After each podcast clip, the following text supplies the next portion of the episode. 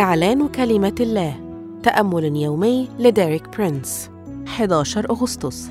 طريق واحد للحرية. هذا الأسبوع يشرح لنا ديريك برينس أننا نستطيع أن نقترب من الله من خلال يسوع وبالروح القدس فقط.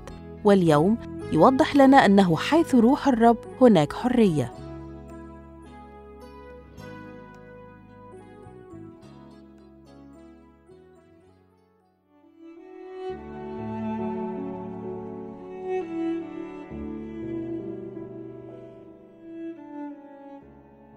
علينا أن ندرك حقيقة في غاية الأهمية وهي أن الروح القدس هو شخص.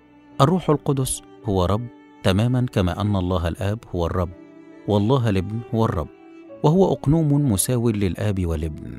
وهذا يعني أننا يجب أن يكون لدينا نفس توجه التعظيم للروح القدس بنفس مقدار توجهنا للآب والابن. ويؤكد الرسول بولس هذه الحقيقة بعبارة بسيطة جدا في رسالة كورنثس الثانية ثلاثة العدد سبعة عشر فيقول وأما الرب فهو الروح وحيث روح الرب هناك حرية. نستطيع أن نرى في هذه الآية الاختلاف بين عبودية القوانين وبين حرية الروح.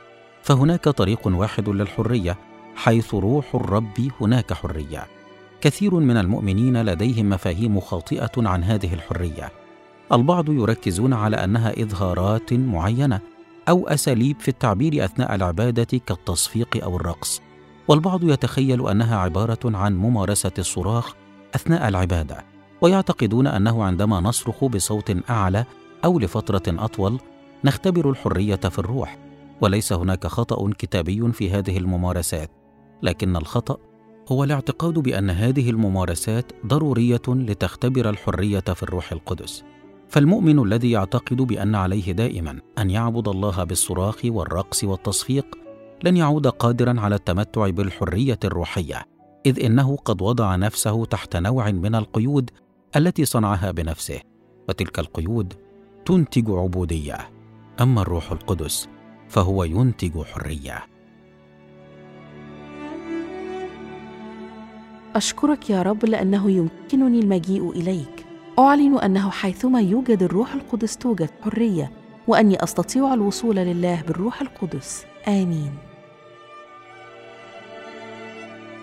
للمزيد من الكتب والعظات لديريك برينس قم بزيارة موقعنا www.dpmarabic.com